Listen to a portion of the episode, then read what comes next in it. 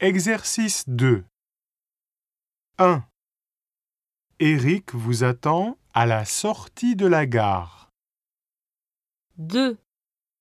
Nous lui donnons cette cravate. 3. Tu la vois? 4. Elle ne nous écoute pas. 5. Ken te parle souvent. 6.